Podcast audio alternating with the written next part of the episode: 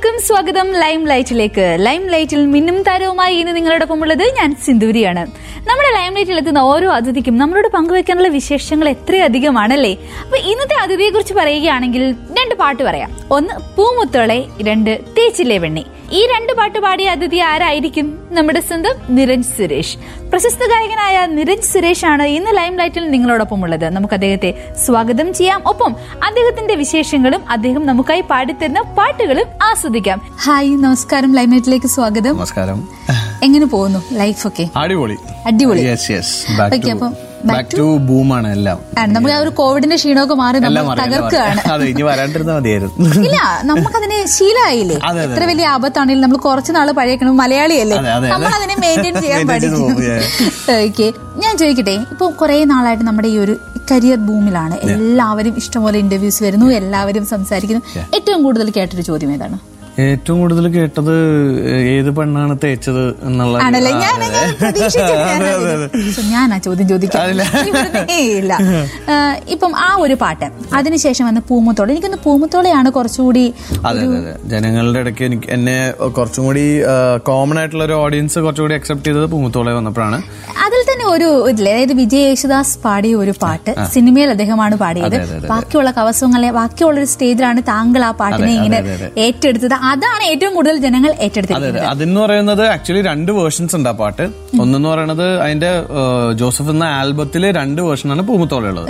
അതിന്റെ lyrical video ആണ് ഞാൻ പാടിയത്. അതിന്റെ ഒറിജിനൽ വേർഷൻ ആയിട്ടുള്ള വീഡിയോ സോങ്ങിലാണ് പാടിയത്. സിനിമയിൽ രണ്ട് വേർഷനും ഉണ്ട് എന്നാണ് എനിക്ക് തോന്നുന്നത്. ഞാൻ എന്റെ പാട്ടിന്റെ കമന്റുകൾ എനിക്ക് ഫീൽ ചെയ്തത് കുറച്ചുകൂടി ഇമോഷണൽ ആയിട്ടുള്ളത് താങ്കളുടെ. അതെന്താണ് അത്? ആ പാട്ട് എന്റെ ലിറിക്സ് കേട്ടപ്പോഴേ അങ്ങനെ ആ ഒരു ഫീലിലേക്ക് എത്തിയോ, അതോ ആ ഒരു ഫീല് കൊണ്ടുവന്നതാണോ? രഞ്ജിൻ ചേട്ടൻ അത് റെക്കോർഡ് ചെയ്യുന്ന രഞ്ജിൻ ചേട്ടൻ കമ്പോസർ രഞ്ജിൻ രാജ് അത് റെക്കോർഡ് ചെയ്യുന്ന സമയത്ത് എന്നോട് പറഞ്ഞത് ഭയങ്കര ഫീലായിട്ട് പാടണം. ഓൾറെഡി അത് വിജയ് നല്ല വേറൊരു പഴയ ദാസറിന്റെ ടോണിൽ നല്ലൊരു വേറെ പരിപാടിയാണ് കൊടുത്തിരിക്കുന്നത്. അപ്പൊ നിരഞ്ജൻ അതിന് വേറൊരു ഐറ്ററേഷൻ കൊടുക്കണം എന്ന് പറഞ്ഞുകൊണ്ടാണ് തുടങ്ങിയത്. അപ്പൊ വരികൾ പറഞ്ഞു തന്നു. അപ്പൊ എനിക്ക് ശരിക്കും അത് ഉള്ളിൽ തട്ടിയായിരുന്നത്. നല്ല ബ്യൂട്ടിഫുൾ ലിറിക്സ് ആണ് ഫസ്റ്റ് ഓഫ് ഓൾ ആ പാട്ടിന്റെ. അപ്പൊ അതുകൊണ്ട് തന്നെ എനിക്ക് ആ ഒരു ഫീൽ, അതിന്റെ ഒരു ഫീൽ ഫാക്ടർ ഭയങ്കരമായിട്ട് എനിക്ക് അത് പ്രൊവൈഡ് ചെയ്യാൻ പറ്റി. ഈ കുറച്ചുകൂടി അർത്ഥം അല്ലെങ്കിൽ നമ്മുടെ മനസ്സിനെ തട്ടുന്ന അർത്ഥവത്തായ വരികൾ എന്നൊക്കെ പറയാം. അത് അത്രയും ഫീൽ ചെയ്ത് താങ്കളാണ് മറ്റേ തേച്ചിലെ പെണ്ണെന്നുള്ള പാട്ട് പാടുന്നത്. അതാവുമ്പോ അതിന്റെ വേറൊരു ലെവലാണ്. ഇത് എങ്ങനെ കമ്പയർ ചെയ്യും? മീൻസ് അത് കേട്ടപ്പോൾ ഉണ്ടായിരുന്നൊരു ഫീൽ എന്തായാലും അല്ല, അത് പാടുന്ന സമയത്ത് അതിന് വേറെ ഫാക്ടർ എന്താ വെച്ചാൽ ഞാൻ തേപ്പിട്ടിയതിനു ശേഷമാണ് ആ പാട്ട് പാടിയത്. അപ്പൊ അതിനൊരു വേറെ അതെ അതെ അതെ ഒരു ഏഴ് കൊല്ലത്തെ മനോഹരമായ തേപ്പിട്ടിയതിനു ശേഷമാണ് ആ പാട്ട്. അപ്പൊ അതിനൊരു കറക്റ്റ് ടൈമിന് ഫീൽ ഉണ്ടായിരുന്നു. പൂമുത്തോളെ പാടുന്ന സമയത്ത് അങ്ങനെ പ്രത്യേകിച്ച് ഫീൽ ഒന്നും ഉണ്ടായില്ല. പക്ഷെ എന്നാലും ആ ഒരു ഫീൽ ഫാക്ടർ എനിക്ക് ഭയങ്കര ഇഷ്ടമാണ്. ഇങ്ങനത്തെ ഒരു എൻ്റെ വോയിസിന് പറ്റുന്ന കുറച്ചും കൂടി ഫീൽ ആയിട്ടുള്ള സോങ്സ് പാടുക, കുറച്ചും കൂടി ഹസ്കി ആയിട്ടുള്ള എലമെന്റ്സ് പാടുക ഭയങ്കര ഇഷ്ടമാണ്. മെലഡി ഇഷ്ടപ്പെടുന്ന ഇഷ്ടപ്പെടുകയാണ്. പക്ഷെ എനിക്ക് എനിക്ക് പറ്റുന്ന ചില മെലഡികളുണ്ട്.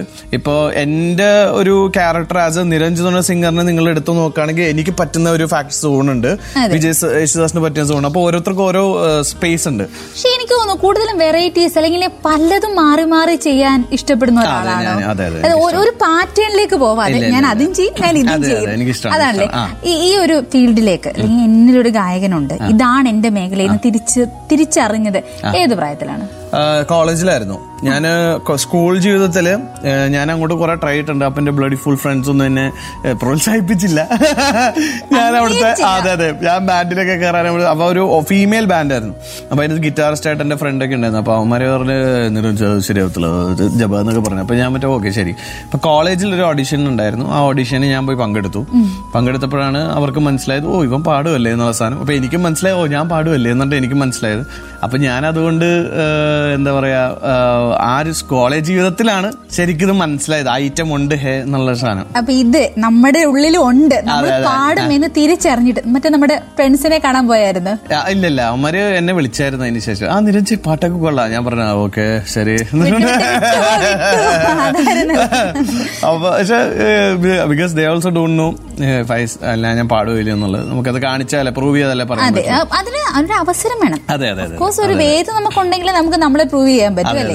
ഈ ഒരു ബാൻഡിലേക്കൊക്കെ വന്ന ഈ ഒരു ഇതിന് ശേഷം നമുക്കൊരു സിനിമ എൻട്രി അതെങ്ങനെയായിരുന്നു? തോപ്പിൽ ജോപ്പൻ തോപ്പിൽ ജോപ്പൻ അല്ല, ഫസ്റ്റ് ഞാൻ പാടുന്നത് ആശാ ബ്ലാക്ക് എന്നുള്ള പടത്തിലാണ്. ആശാ ബ്ലാക്കിൽ പാടിയതിനു ശേഷമാണ് ദീപക് ഏട്ടൻ എന്നെ വിളിച്ചിട്ട് ഒരു അവതാരം എന്ന് പറഞ്ഞ പടത്തിൽ ഇങ്ങനെ എന്നെ പാടിപ്പിച്ചത്, ദിലീപ് മൂവി ദിലീപ് മൂവി അപ്പൊ അതിനുശേഷം തോപ്പിൽ ജോപ്പിൽ വിദ്യാസാഗർ സാറ് ഇങ്ങനെ വോയിസ് തേടുന്നുണ്ടായിരുന്നു, പുതിയ വോയിസിനൊക്കെ. അപ്പൊ അങ്ങനെ ദീപക് സാറ് എന്റെ വോയിസ് അയച്ചു കൊടുത്തു. അപ്പോൾ വിദ്യാസാഗർ സാറ് കേട്ടിട്ട് എന്നെ വിളിച്ചു. അങ്ങനെയാണ് എൻ്റെ കരിയറിന്റെ ഒരു വലിയൊരു ബ്രേക്ക് ത്രൂ സാറിലൂടെയാണ് ഉണ്ടായത്.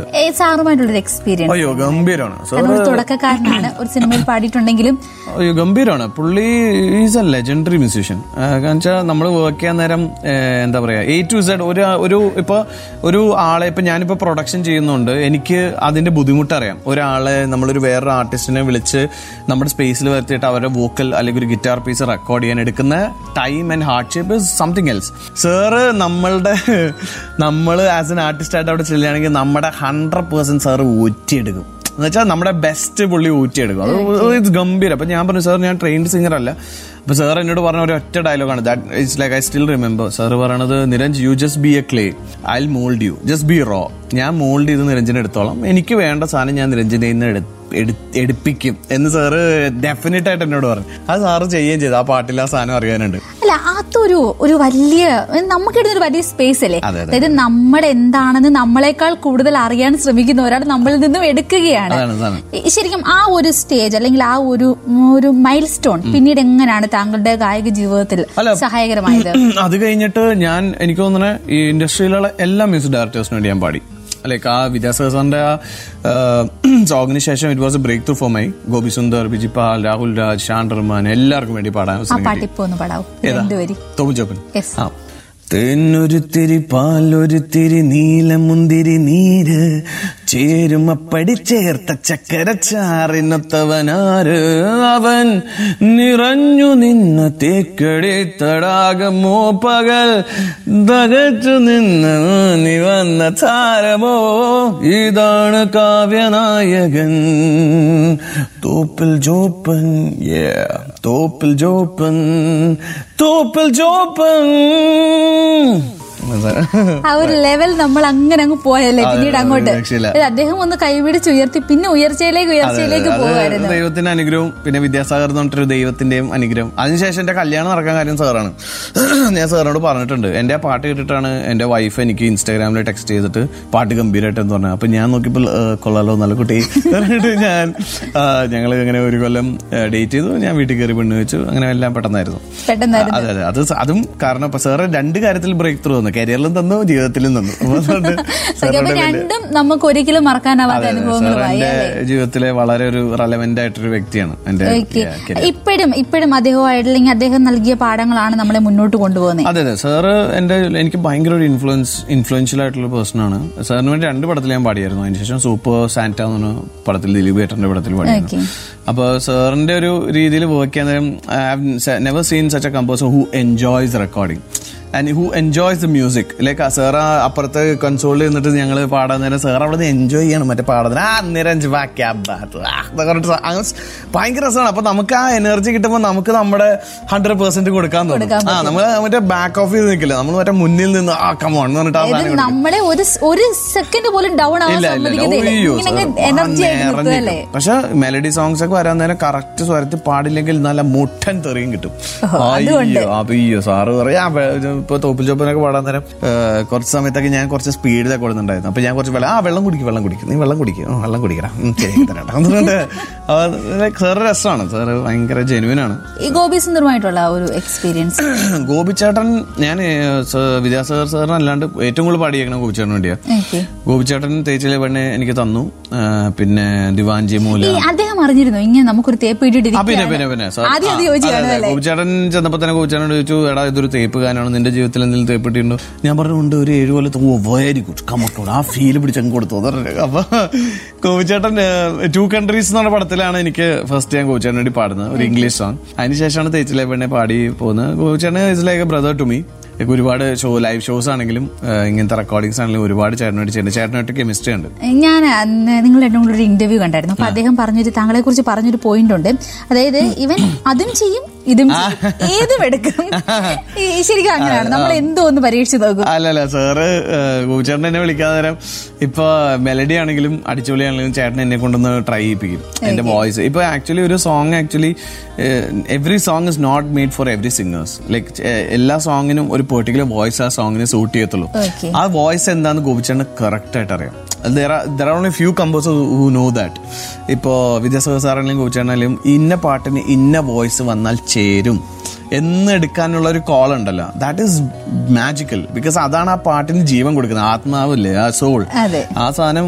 അങ്ങനത്തെ കമ്പോസേഴ്സ് ആണ് യു നോ നമ്മളെല്ലാരും നെഞ്ചിലേറ്റ്. അല്ലെങ്കിൽ നമുക്ക് ഇങ്ങനെ ഒരു ലോകം സൃഷ്ടിക്കുന്നത് അവരാണ്. അതെ അതെ അതെ അതെ നിങ്ങൾക്കും ഞങ്ങൾക്കും. അതെ അതെ അല്ലേ, ഞങ്ങൾക്കറിയില്ല. ഞങ്ങൾക്കിപ്പോ താങ്കൾ പാടുന്ന പാട്ട് കേൾക്കുമ്പോൾ ആ അടിപൊളി, ഓക്കെ, പക്ഷെ അത് ഞങ്ങൾക്ക് നൽകിയത് അവരാണല്ലോ. അതെ അതെ എന്നെ ജോജു ചേട്ടനാണ് ആ പാട്ട് എന്നെ പാടാൻ വിളിച്ചത്. പൂമുത്തോളെ മന്ദാരം എന്നുള്ള സിനിമയിൽ ഞാൻ പാടിയിട്ടുണ്ടായിരുന്നു, കണ്ണി കണ്ണി എന്ന സോങ്. അത് ചോദിച്ചേട്ടാ റേഡിയോ കേട്ടിട്ട് എന്നെ വിളിച്ചിട്ടാണ്, നിരഞ്ജൻ ഇങ്ങനെ ഒരു പാട്ടുണ്ട്, ഒരു സാധനമുണ്ട്, ഒരു ഒരു നല്ല സാധനമാണ്, നല്ല പാട്ടാണ്, നീ പാടിയ രസം ഉണ്ടാവും. അപ്പോൾ ഞാൻ പറഞ്ഞു, ഈ ചേട്ടാ നോക്കാം മെലഡിയാണ്, യു ചേട്ടാ മെലഡി വേണോ, അവർ ആ മെലഡിയാണെന്ന് പറഞ്ഞിട്ട് അങ്ങനെയാണ് പൂമുത്തോളെ പാടുന്നത്. അത് വിജയ് ഓൾറെഡി പാടി വെച്ചാണ്, നിൻ്റെയും കൂടെ വേർഷൻ തിരുമേല ആടിയെന്നൊക്കെ പറഞ്ഞു അങ്ങനെ പാടിയാണ്. പക്ഷേ അതിൻ്റെ പേര് കുറേ കോൺട്രവേഴ്സി ഉണ്ടായിരുന്നു. ഒരു രീതിയിൽ ഞാൻ ആ കോൺട്രവേഴ്സി എൻജോയ് ചെയ്തു. കച്ചേൻ്റെ പേരെല്ലായിടത്തും വരുന്നുണ്ടല്ലോ. അപ്പോൾ അങ്ങനെ ഒരു രസകരമായിരുന്നു. അപ്പം ആ പാട്ട് നല്ല നെഞ്ചിലേറ്റിയ ഒരു സോങ് തന്നെയാണ്. പൂമുത്തോളെ ഒന്ന് പാടാമോ? Sure sure. പൂമുത്തോളെ നീ എരിഞ്ഞ വഴിയിൽ ഞാൻ മഴയായി പെയ്തടി, ആരീരാരം ഇടറല്ലേ മണിമുത്തേ കൺമണി, മാറത്തൂറക്കാനിന്നോളം തണലെല്ലാം വെയിലായി കൊണ്ടടി, മാനത്തോളം മഴവില്ലായി വളരേണം എൻ മണി, ആഴിത്തിരമാല പോലെ കാത്തു നിന്നേൽക്കാം, പീലിച്ചെറു തൂവൽ വീശിക്കാറ്റിലാടി നീങ്ങാം, കനിയേ നീയൻ കനവിതളായി നീവാ, നിധിയേ മടിയിൽ പുതുമലരായി വാവാ. അടിപൊളി. ശരിക്കും ഇങ്ങനെ നേരിട്ട് ഇങ്ങനെ ഫേസ് ടു ഫേസ് ഇരുന്ന് ആ പാട്ടൊന്നും ആസ്വദിക്കാൻ പറ്റിയത് അത് ഞാൻ താങ്ക്സ് പറയാം. എനിക്ക് ഏറ്റവും കൂടുതൽ ആളുകൾ പഠിപ്പിച്ചിട്ടുള്ളത് ഈ പാട്ടാണോ? ആ പൂന്തോളയാണ്.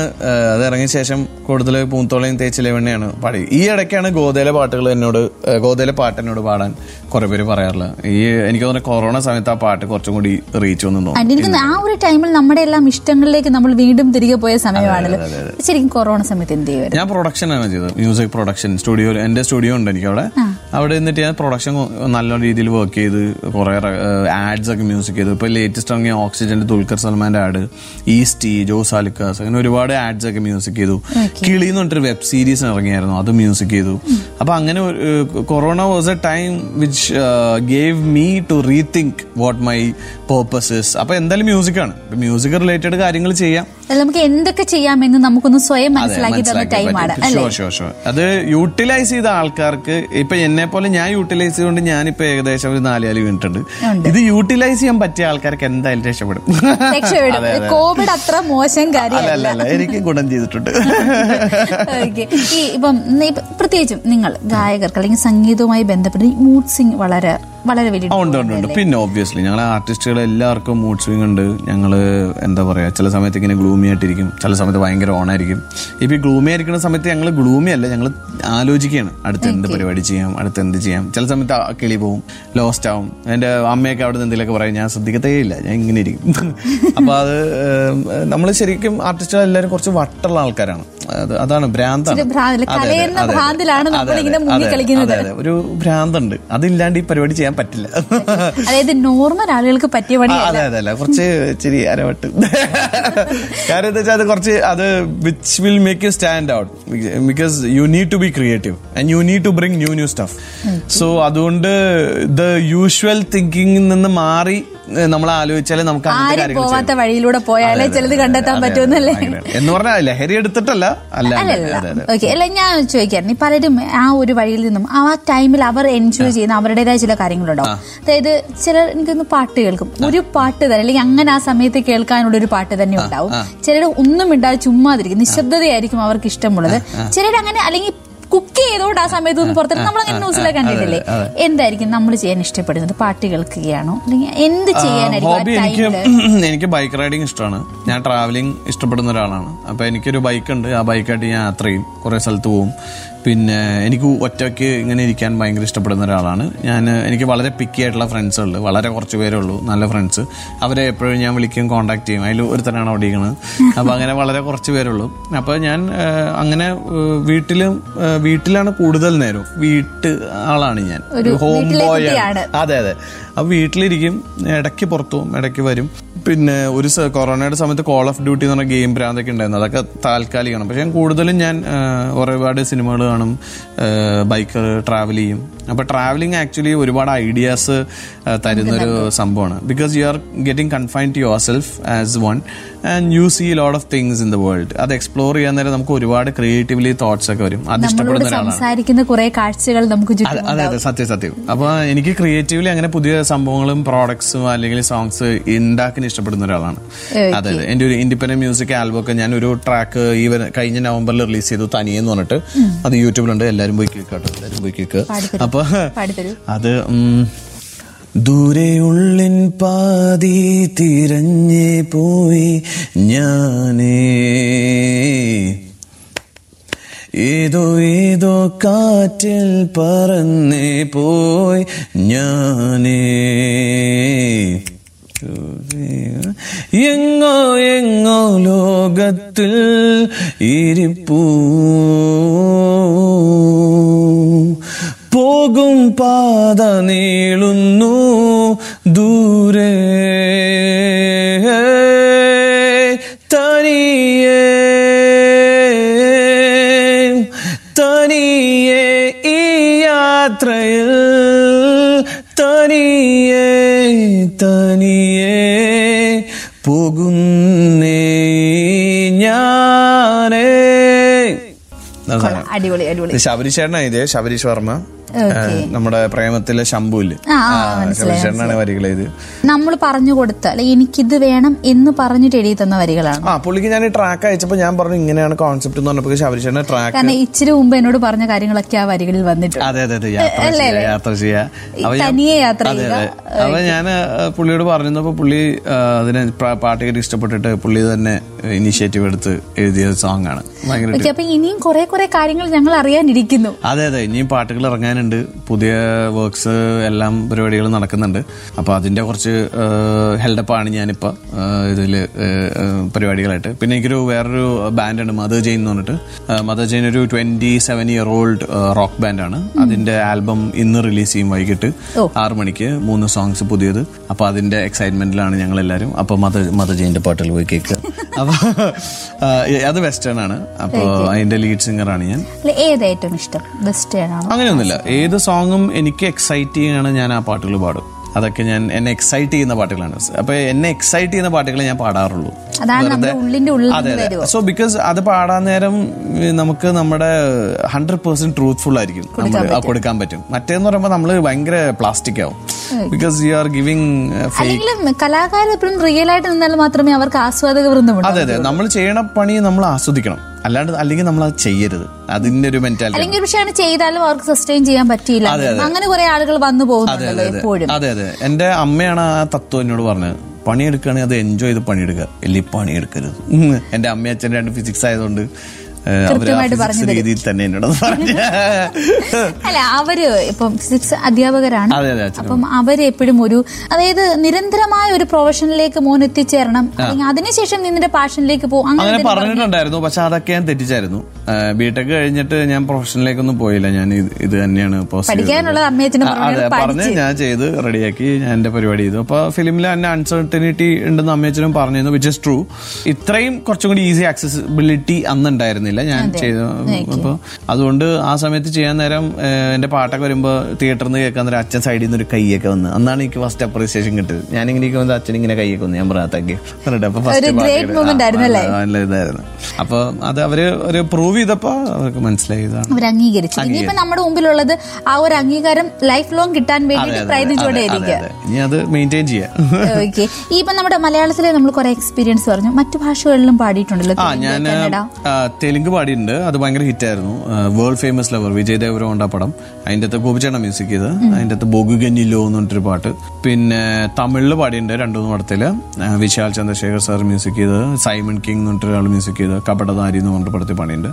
കന്നഡയിൽ മെയിൻ മ്യൂസിഷ്യൻസ് ആ മെയിൻ മ്യൂസിഷ്യൻസ് ആണ്. പിന്നെ കന്നഡയിൽ പാടിയ പാട്ട് ഞാൻ ഭയങ്കര പാടിയത് ഭയങ്കര വൈറലായിരുന്നു. സുദീപില്ലേ, സുദീപ് കിച്ച സുദീപ് സുദീപ ആ കിച്ച സുദീപയുടെ പുതിയൊരു വിക്രാന്ത് റോണ എന്ന് പറഞ്ഞിട്ട് അതിൻ്റെ അകത്തൊരു വെസ്റ്റേൺ വോയിസ് ഇട്ടിട്ട് ഭയങ്കര ബേസിലൊരു പാട്ട്, ഒരു ട്രെയിലർ മ്യൂസിക് പാടിയായിരുന്നു. അത് ഭയങ്കര വൈറലായിരുന്നു. അപ്പോൾ അത് ഒരു ഡിഫറൻസ് ആയിരുന്നു. അപ്പോൾ കന്നഡ അല്ലായിരുന്നു, പക്ഷെ അത് ഇംഗ്ലീഷാണ് മാത്രം. പക്ഷെ കന്നഡയിലാണ്, കന്നഡ പടത്തിലാണ്. ഈ ശരിക്കും അവിടുത്തെ ഒരു എക്സ്പീരിയൻസ് എങ്ങനെയായിരുന്നു? കാരണം അവര് ഈ മ്യൂസിഷ്യൻസിനേക്കാൾ കൂടുതൽ അല്ലെങ്കിൽ സിംഗേഴ്സിനേക്കാൾ കൂടുതൽ ഈ ആക്ടേഴ്സിനെ മെയിൻ ചെയ്യുന്നവരല്ലേ? അല്ല അങ്ങനെയല്ല, എന്നാലും മ്യൂസിഷ്യൻസ് എല്ലാവരും നമുക്ക് ഇവിടെ തരുന്ന സെയിം റെസ്പെക്റ്റും നമുക്ക് ഇവിടെ തരുന്ന സെയിം ഒരു കംഫർട്ടബിൾ എൻവയൺമെന്റ് ആണ് അവിടെയുള്ളത്. അങ്ങനെ ഒരു എന്താ പറയുക ലാംഗ്വേജ് വ്യത്യാസം ഉണ്ടെന്ന് പറഞ്ഞിട്ട് അങ്ങനെയൊന്നുമില്ല. ഇപ്പോൾ ബൊഗുഗന്നിൽ പാടാൻ നേരം ലിറിസിസ്റ്റ് വന്നു, സാറ് വന്നിട്ട് എനിക്ക് പക്ക മറ്റേ അണ്ടി ആ സാധനം ചപ്പു അതൊക്കെ കറക്റ്റായിട്ട് തന്നെ ഡിക്ഷൻ പറഞ്ഞു തന്ന്, അങ്ങനെ തന്നെ നമ്മളത് അത്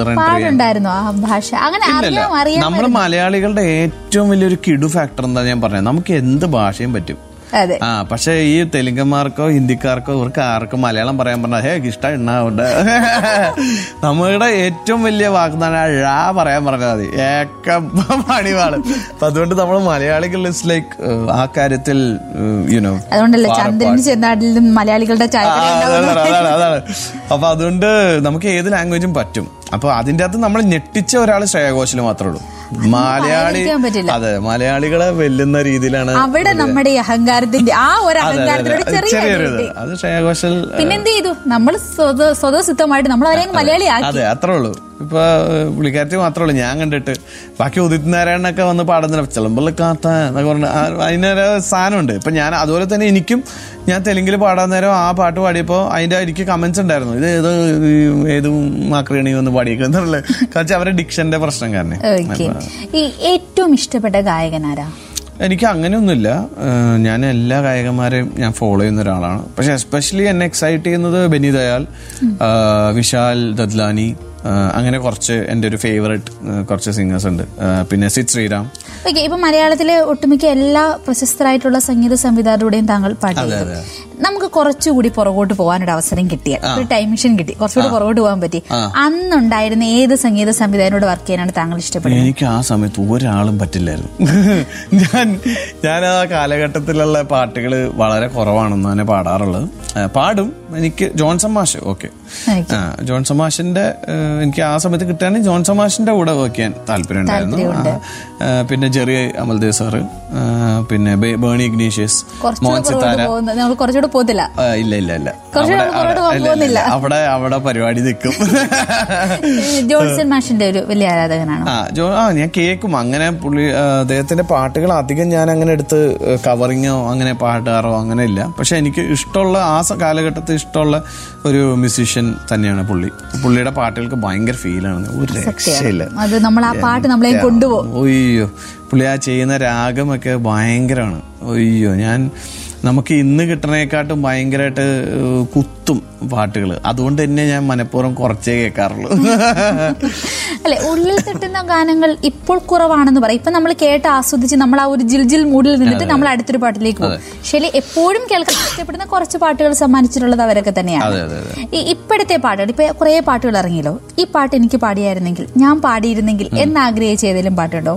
പറദീസ എന്ന് പറഞ്ഞിട്ട് ഇപ്പൊ അടുത്തിറങ്ങിയ പാട്ടൊക്കെ എനിക്ക് പാടി എനിക്ക് പാടാൻ പറ്റിയിരുന്നെങ്കിൽ എന്ന് ഞാൻ ചിന്തിച്ചിട്ടുണ്ട്.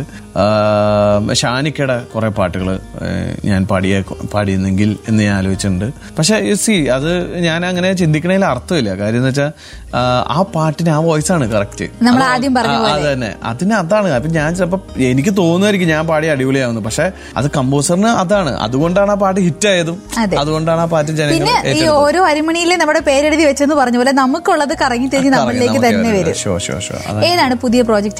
പുതിയത് അതർ സൈഡ് എന്ന് പറഞ്ഞ പടം, പിന്നെ നമ്മുടെ ഇൻഷാല്ല എന്ന് പറഞ്ഞ പടം, ഇതിലൊക്കെ പാടിയിട്ടുണ്ട്. പിന്നെ മ്യൂസിക് ചെയ്യുന്നുണ്ട് വിപിൻ ആറ്റ്ലി എന്ന് പറഞ്ഞൊരു ഡയറക്ടറിൻ്റെ പടം, രൂപേഷ് പീതാംബരൻ്റെ പടം മ്യൂസിക് ചെയ്യുന്നുണ്ട് ഡയറക്ഷൻ. അപ്പം അങ്ങനെ കുറച്ച് പരിപാടികൾ.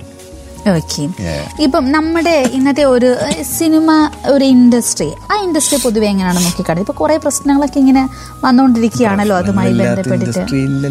ഇപ്പൊ എല്ലാ ഇൻഡസ്ട്രിയിലും ഓരോ ഇഷ്യൂസ് ഉണ്ട്, ഓരോ പ്രോബ്ലംസ് ഉണ്ട്. അതുപോലെ എന്താ പറയുക, നമ്മുടെ ഇൻഡസ്ട്രി എന്ന് പറഞ്ഞാൽ കുറച്ചും കൂടി പബ്ലിക്ലി എല്ലാവരും അറിയുന്ന ഒരു സ്ഥലമാണ്. അപ്പം നമ്മൾ തുമ്മിയാലും എല്ലാവരും അറിയും. പക്ഷേ ഒരു ഐ ടി കമ്പനിയും ഈ എഡ്യൂക്കേഷൻ ഇൻഡസ്ട്രിയിൽ ഒരാൾ തുമ്മിയാരും അറിയത്തില്ല. പക്ഷേ ദേ ലാലേട്ടൻ തുമ്മിട്ടാ എന്ന് പറഞ്ഞിട്ട് നാളെ ന്യൂസ് വരും സോഷ്യൽ മീഡിയയിൽ. അപ്പം അതുകൊണ്ട് it's all part of the ഇതാണ്, അതിൽ വലിയ കാര്യമൊന്നുമില്ല കാര്യമൊന്നുമില്ല അത് ആ വഴിക്ക് പോട്ടെ, നമുക്ക് നമ്മുടെ വഴിക്ക് പോകാം. ഈ വെസ്റ്റേൺ ആണോ ഇന്ത്യൻ മ്യൂസിക് ആണോ ഏറ്റവും കംഫർട്ടായിട്ട് തോന്നിയിട്ടുള്ളത്? ഞാൻ കൂടുതലും പാടാറുള്ളത് വെസ്റ്റേൺ ആണ്. അതെന്തുകൊണ്ടാണ് ആ ഒരു ഇഷ്ടം? പണ്ട് മുതൽ ചെറുപ്പം തൊട്ടേ ഞാൻ കൂടുതലും പാടി വളർന്നത് വെസ്റ്റേൺ മ്യൂസിക് ആണ്. അതിൽ ഏറ്റവും ഇഷ്ടപ്പെട്ട ഒരു ട്രാക്ക് ഞങ്ങൾക്ക് വേണ്ടിയിട്ടൊന്ന് പാടാം. Show show Staring out into the night, trying to hide the pain, holding to the space where love, feeling thoughtful, never got a thing, and the pain I feel's a different kind of thing. So I'm going home, place where I belong, love is always been enough to me. So I'm running from things that got me all wrong, don't regret this life chose for me, and these places and these spaces are giving in road, so I'm going home. Okay, അപ്പോൾ എന്തായാലും ഒത്തിരി സന്തോഷം. നമ്മുടെ കുടുംബത്തെ കുറിച്ച് കൂടി പറഞ്ഞു നമുക്ക് നമ്മുടെ ഈ ഒരു സെഷൻ വൈൻഡ് അപ്പ് ചെയ്യാം അല്ലേ? എന്താ നമ്മുടെ ഇൻസ്റ്റയിലെ കൂട്ടുകാരി ഇപ്പോൾ ഒപ്പം എങ്ങനെ? അവള് ഡോക്ടറാണ്, അവള് ഇ എൻ ടി സർജനാണ്, അവള് ബാംഗ്ലൂർ ഇപ്പോൾ F R C S fellowship ചെയ്തുകൊണ്ടിരിക്കുകയാണ്. എനിക്കൊരു മോനുണ്ട്, അവന് രണ്ട് വയസ്സ്, അവൻ്റെ പേര് മിലിന്ദ് എന്നാണ്. മിലിന്ദ് മിലിന്ദ് മിലിന്ദ് അപ്പോൾ അവനിപ്പോൾ ബാംഗ്ലൂർ അച്ഛനമ്മയുടെ കൂടെ, അവളുടെ അച്ഛനമ്മയുടെ കൂടെ. അവൾ ബോൺ ആൻഡ് ബോട്ട് ബാംഗ്ലൂരാണ്, അപ്പോൾ അവളുടെ അച്ഛനമ്മയൊക്കെ അവിടെയാണ്, അനിയനും അവിടെയാണ്. അപ്പോൾ അതുകൊണ്ട് അവരവിടെ ആയതുകൊണ്ട് ഞാനിവിടെ ഒറ്റയ്ക്ക് എൻ്റെ പരിപാടികൾ നീക്കിക്കൊണ്ടിരിക്കുന്നു. എല്ലാ മാസം പോവും മാക്സിമം. അപ്പോൾ അതുകൊണ്ട് പോയി കാണും, എൻ്റെ ആ മിസ്സിങ് പരിപാടിയൊക്കെ മാറ്റും. പിന്നെ വീട്ടിൽ എൻ്റെ വീട്ടിൽ അച്ഛനും അമ്മയുണ്ട്, പിന്നെ ഞങ്ങൾ ഇങ്ങനെ ചെറിയൊരു പരിപാടികളൊക്കെ ആയിട്ട് അവിടെയും. ഓക്കെ, അപ്പം ആരാണ് ഒരു പാട്ട് പാടിയാൽ ഏറ്റവും കൂടുതൽ വിമർശിക്കുന്നത്? അത് രണ്ടാ രണ്ടുപേരും. ഞാൻ പാട്ട് പാടിയിട്ട് അവരെ കൊണ്ടേ കേൾപ്പിക്കും. അപ്പൊ അമ്മ ഭയങ്കരമായിട്ട് അവരെ ക്രിട്ടിസൈസ് ചെയ്യും, അവിടെ എന്തോ ഒരു സംഗതി നഷ്ടപ്പെട്ടിട്ടില്ലേ ഷാർപ്പ് എന്നൊക്കെ പറഞ്ഞിട്ട് അമ്മ മറ്റേ ക്രിട്ടിസൈസ് ചെയ്യും. അച്ഛൻ മറ്റേ ആ കുഴപ്പമില്ല, ആ കൊള്ളാം, ആ കുഴപ്പമില്ല. അച്ഛൻ ഡയറക്റ്റ് ആണ്, അമ്മയാണ് മറ്റേ അതിനെ മറ്റേ ഡൈസെക്റ്റ് ഒക്കെ ചെയ്ത് ഓപ്പറേഷൻ എങ്ങനെയായിരിക്കും കറക്റ്റ് പറഞ്ഞത്, കറക്റ്റ് ആയിരിക്കും. ആ ചില സമയത്ത് ചില സമയത്ത് അമ്മയുടെ കയ്യിൽ നിന്നും ചില സമയത്ത് കറക്റ്റ് പറഞ്ഞിട്ട്.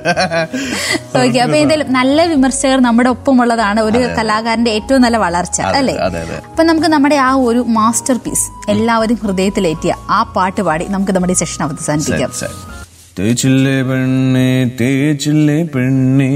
തേപ്പുപെട്ടി പോലെ വന്നിട്ട് നീ തേച്ചില്ലേ പെണ്ണേ, തേച്ചില്ലേ പെണ്ണേ, തേപ്പുപെട്ടി പോലെ വന്നിട്ട് നീ തേച്ചിട്ട് പോയില്ലേ പെണ്ണേ, തേച്ചിട്ട് പോയില്ല പെണ്ണേ, ഇസ്തിരിയിട്ട ഷർട്ട് പോലെ ഞാൻ വഴിയായില്ലേ പെരുവഴിയായില്ലേ. അപ്പോൾ എന്തായാലും നല്ല രീതിയിൽ ഇനിയും ഒത്തിരി ഒത്തിരി പാട്ടുകൾ ഞങ്ങൾക്ക് സമ്മാനിക്കാൻ സാധിക്കട്ടെ. പാട്ടുകൾ മാത്രമല്ല ഈ പറഞ്ഞ കമ്പോസിംഗ് ഒക്കെ ആയിട്ട് വളരെ അടിപൊളിയായിട്ട് ലൈഫ് പോട്ടെ. എല്ലാവിധ ആശംസകളും. അപ്പോൾ എന്തായാലും മനോഹരമായ കുറച്ചധികം നിമിഷങ്ങൾ വളരെയധികം എൻജോയ്ഫുൾ ആയിട്ടുള്ള കുറച്ച് നിമിഷങ്ങൾ നമുക്ക് സമ്മാനിച്ച് നമ്മളോടൊപ്പം ഉണ്ടായിരുന്നത് പ്രശസ്ത പിന്നണി ഗായകനും കമ്പോസറുമായ നിരഞ്ജൻസുരേഷ് ആണ്. അപ്പം അദ്ദേഹം പാടിത്തന്ന പാട്ടുകൾ, അദ്ദേഹം പങ്കുവെച്ച വിശേഷങ്ങൾ എല്ലാം എല്ലാവർക്കും ഇഷ്ടമായിട്ടുണ്ടാവും. എന്തായാലും നമ്മുടെ താരത്തെ അല്ലെങ്കിൽ നമുക്കിഷ്ടപ്പെട്ട ഗായകരെ അവരിലൂടെ ആ പാട്ട് നേരിട്ട് കേൾക്കുവാൻ സാധിക്കുക എന്നുള്ളത് ഒരു നല്ല എക്സ്പീരിയൻസ് ആണ്. ശരിക്കും ഞാൻ ആ എക്സ്പീരിയൻസ് ഇവിടെ എൻജോയ് ചെയ്തു. നിങ്ങളും എന്നോടൊപ്പം എൻജോയ് ചെയ്തിട്ടുണ്ടാവുമെന്ന് വിശ്വസിക്കുകയാണ്. അപ്പോൾ ഇതുപോലെ മറ്റൊരു മിന്നും തരവുമായി ലൈം ലൈറ്റിൽ ഒരുമിക്കാം. It's me Sindhuri signing of.